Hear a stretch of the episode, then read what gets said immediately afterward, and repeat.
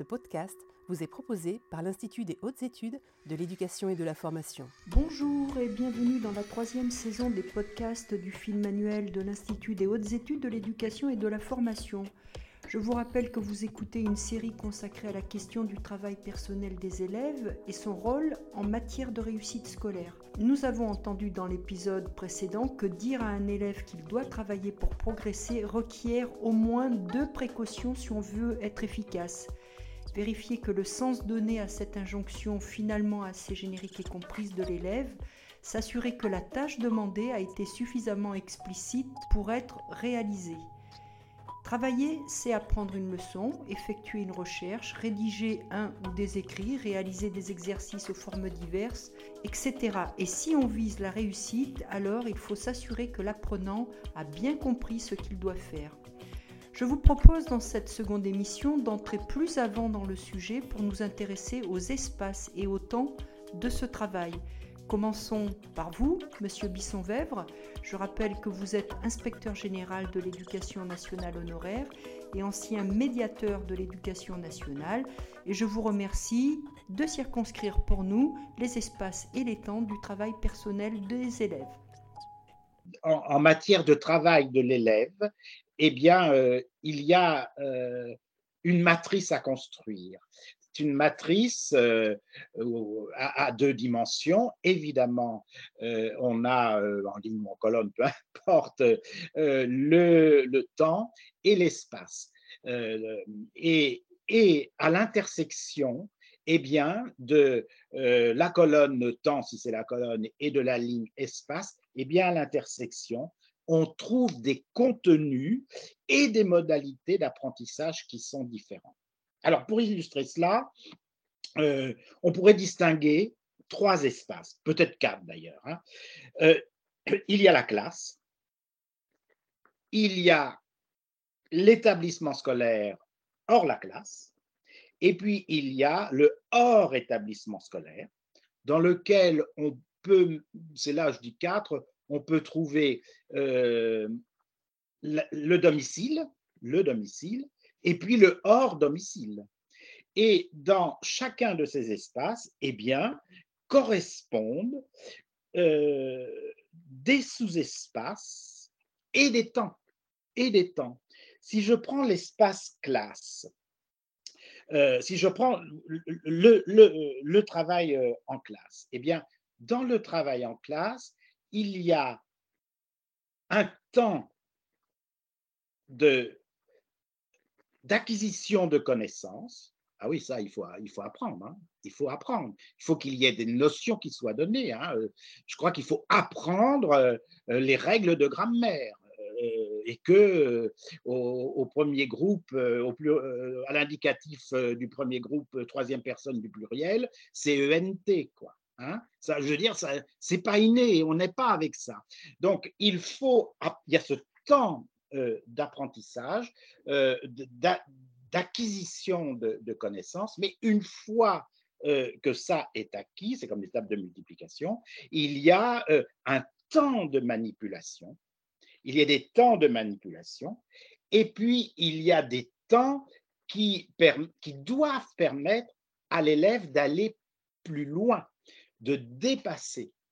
donc on voit bien ces temps-là. Et si euh, l'enseignant veut euh, poursuivre le travail qu'il a donné pendant ce temps-là, s'il veut que l'élève garde le fil, alors effectivement, il peut donner des activités qui seront faites par l'élève hors la classe, et donc là, il va passer au temps des consignes. Et, les consignes sont extrêmement précises. Euh, Viviane Bouis, dans euh, le, rapport qu'elle avait fait euh, au milieu des années 2010, je ne sais pas, 2011, quelque chose comme ça, je ne me souviens plus exactement, mais a vraiment l'importance de la consigne. Et en matière de devoir, puisque si on revient à devoir fait, quand est-ce qu'on donne la consigne? Quand est-ce que l'élève dans cet espace clos qu'est la classe est suffisamment réceptif pour prendre la consigne qui va lui permettre d'être acteur. Hein. Et je peux vous dire, euh, quand on va en, en 1919, regardez le manuel de l'instruction primaire, je vous affirme que déjà la réflexion sur la consigne et le contenu de la consigne euh, est abordée. Puis il y a aussi, quand on a donné quelque chose à faire, un temps d'exploitation. Et ça, on, a beaucoup, on fait souvent euh, euh, l'impasse là-dessus. Parce que le temps d'exploitation, c'est un temps qui, dans la classe, va servir de base, d'appui fort pour la suite. Euh, voilà, donc vous voyez, il y a, dans, un espace clos, il y a des temps qui sont différents. Et puis, on va aménager la classe aussi on va aménager l'espace. Et je prends très souvent euh, euh, enfin, le meilleur exemple pour moi d'aménagement d'une classe qui permet à l'élève d'exprimer de, ce qu'il est et de s'investir, de s'engager, c'est l'aménagement de la classe euh, euh, maternelle, euh, où on a un espace de jeu, un espace de travail collectif, un espace d'activité. Eh bien, transposons ça sur les niveaux suivants. Au lycée, on peut avoir un espace de consultation, le numérique nous y aide, un espace de recherche, un espace de travail collectif, le travail en îlot, etc. Mais rien n'empêche d'avoir des espaces aussi en autobus, hein, euh, à partir du moment où on est dans l'acquisition de connaissances. Alors ça, euh, c'est pour la classe. Et vous voyez, l'intersection euh, du temps et de l'espace va donner des contenus différents. Quand on va, je vais aller tout de suite dans le travail hors établissement scolaire. Là, les choses se corsent et la problématique et devient une problématique, je dirais, euh, pédagogique, très certainement, pas abordée, et de toute façon pas, abordée avant le confinement, mais maintenant en réflexion, mais c'est une problématique qui est confiée aux enseignants ou que les enseignants se sont arrogés, qui est euh, éminemment politique. Politique, parce que là, on ouvre la porte aux inégalités. En effet, à partir du moment où on donne des devoirs à faire euh, aux élèves, où on leur dit même de prolonger ce que l'on a apporté en cours, de le prolonger en dehors de l'établissement scolaire, on s'expose à des inégalités, on s'expose aussi à des conflits de loyauté avec les familles, et on l'a vu pendant euh, le confinement, cela a été très clair. Et, ces inégalités nous sont apparues notamment au niveau de l'équipement des, euh, familles. Les familles étaient peut-être équipées euh, d'ordinateurs, encore comme milieu rural. Euh, on peut être équipé d'un ordinateur, ça ne passe pas toujours. Hein. Alors là, moi qui suis ici euh, dans la montagne, au pied de la montagne noire, ça ne passe pas toujours.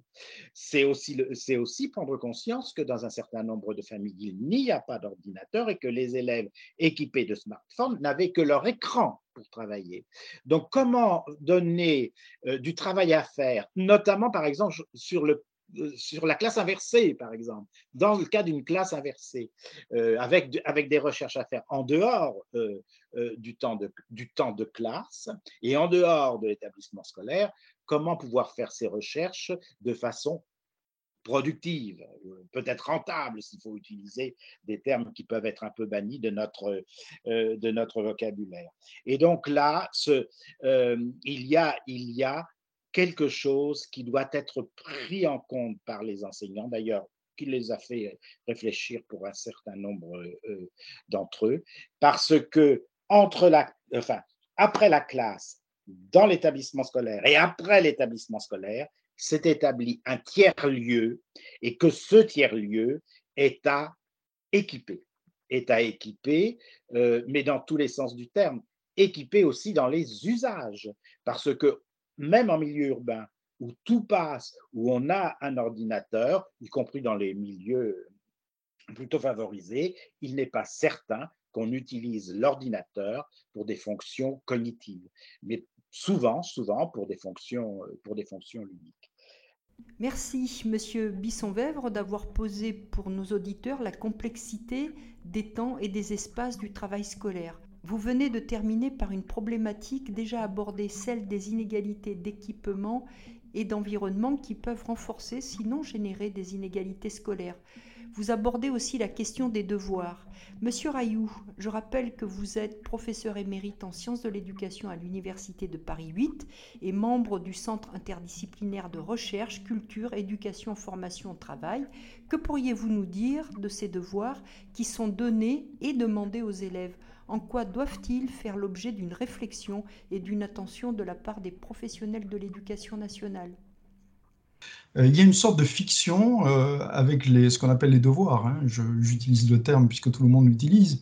Euh, il, y a une sorte de fiction qui voudrait, comme l'ont montré des didacticiens, je pense à Christine Félix, qui a été une des premières à, travailler ces questions-là, elle, parle de, de, milieu didactique. Elle dit il y a le milieu didactique de la classe et il y a le milieu didactique de l'étude. Or, quand ce milieu didactique de l'étude est hors de la classe et voire hors de, hors de l'établissement, on suppose qu'il se transporte à peu près intact de la classe à la maison et de la maison à la classe, puisque le but du jeu, c'est de renforcer les apprentissages, en tout cas, dans un premier temps, de les sauvegarder, hein, et éventuellement de les renforcer par des exercices, de, telle sorte que revenu en classe, l'enseignant puisse repartir sur des bases supposées acquises. Évidemment, les, observations qu'on peut faire montrent que ça ne marche pas comme ça dans tous les milieux. Euh, il y a des milieux dans lesquels les élèves repartent en classe euh, plus outillés qu'ils n'en étaient sortis, et des milieux dans lesquels ils ressortent avec des choses euh, qui n'ont pas été vraiment assimilées, voire qui ont été gauchies. Hein, parce que le, problème n'est pas seulement un problème de lacune, c'est aussi un problème que les enfants dans d'autres espaces sont sous l'influence d'autres manières de voir l'école, d'autres manières de voir les apprentissages, et que ça n'est pas souvent, comme on le dit, le fait que ces milieux de, parents défavorisés ne se soucient pas des études et ne s'intéresseraient pas, c'est qu'ils vivent sur des conceptions de l'école, des représentations d'apprentissage qui ne sont pas celles de l'école d'aujourd'hui. Donc là, il y a en effet des processus de, de distorsion importants qui peuvent intervenir et sur lesquels on n'est pas toujours très, très vigilant. Alors, il y a euh, des, dispositifs qui euh, essaient de, pallier ça. Je, pense euh, à, Devoir fait en particulier, dont, je pourrais parler un, peu, plus, un, peu plus loin, et qui consiste surtout à, recréer une espèce d'unité de temps et d'unité de lieu. C'est-à-dire qu'on essaie de réinternaliser le travail dans l'établissement, mais de mon point de vue, le réinternaliser de manière physique dans, le temps et, dans l'espace ne suffit pas à le réinternaliser au sens où on, comprendrait le processus d'apprentissage des élèves et où on profiterait de ces temps-là pour observer ce qu'ils savent faire et ce qu'ils ne savent pas faire. Je crois que je, vous rejoins tout à fait là-dessus. Euh, de mon point de vue, euh, on a tendance dans le débat public à traiter la question de l'après 16h30 en termes de à qui appartiennent les enfants à ce moment-là. Est-ce que c'est le périscolaire? Est-ce que c'est les parents? Est-ce que c'est le privé? Est-ce que etc. Avec des, tentatives de mettre des lignes de démarcation salutaires pour éviter des empiètements, mais euh, à mon avis, c'est insuffisant parce que ce qui est important, c'est le processus d'apprentissage. Ce n'est pas les statuts des adultes qui interviennent ou pas, est-ce qu'ils sont payés en, HSA ou en, autre chose, une vraie question, c'est de savoir un élève comment ça apprend, comment ça apprend dans le cœur de la classe, comment ça se développe euh, dans les exercices qui sont là pour ça et, comment ça revient. Or, cette espèce de traçabilité de l'élève, je crois que ce n'est pas l'unité de mesure de, notre système. Euh, elle, est beaucoup plus sur des questions statutaires, mais c'est vrai pour cette question et c'est vrai aussi pour d'autres. Euh, en 1956, quand, dans sa grande sagesse, le, ministère a, voulu interdire le, travail écrit, les devoirs écrits des élèves à la maison, et que, comme chacun sait, il n'a jamais été suivi euh, des faits, pour des raisons intéressantes à analyser. À l'époque, il n'a pas interdit les leçons. Et je me dis que euh, ça, montre bien, je crois, euh, l'absence d'intérêt qu'on a pour, le, pour, pour, les apprentissages réels des élèves. Parce que de mon point de vue, il est au moins aussi difficile d'apprendre une leçon que de faire un exercice écrit. Euh, lorsqu'on regarde comment des enfants d'enseignants apprennent les leçons chez eux, et nous l'avons fait, et comment des enfants de milieu populaire apprennent les leçons chez eux, il y a, des abîmes hein, entre l'appris par cœur sans aucune faute et si tu sais pas ta leçon, c'est que tu n'as pas travaillé et tu vas venir la, répéter, disent les parents de milieu populaire, et entre les parents qui comprennent que la leçon, c'est un intermédiaire entre ce qui a été appris, ce qui va l'être, et qu'on peut accepter certaines évolutions, certaines adaptations qui sont la preuve d'ailleurs du travail personnel des élèves. Il y, a là des différences abyssales et je trouve qu'il faut apprendre à apprendre les leçons et que ça, c'est un, un allant de soi. Merci, Monsieur Rayou. Monsieur Galland, c'est vous qui allez terminer cet épisode. Monsieur Rayou vient de nous dire que les devoirs ne sont pas nécessairement source de progrès et que leur externalisation peut soulever de véritables difficultés. De votre côté, que pourriez-vous nous dire du statut de ce travail qui se fait hors de la classe? Alors oui, c'est une question qui a une longue histoire de débat, notamment autour des devoirs, quelle place leur donner.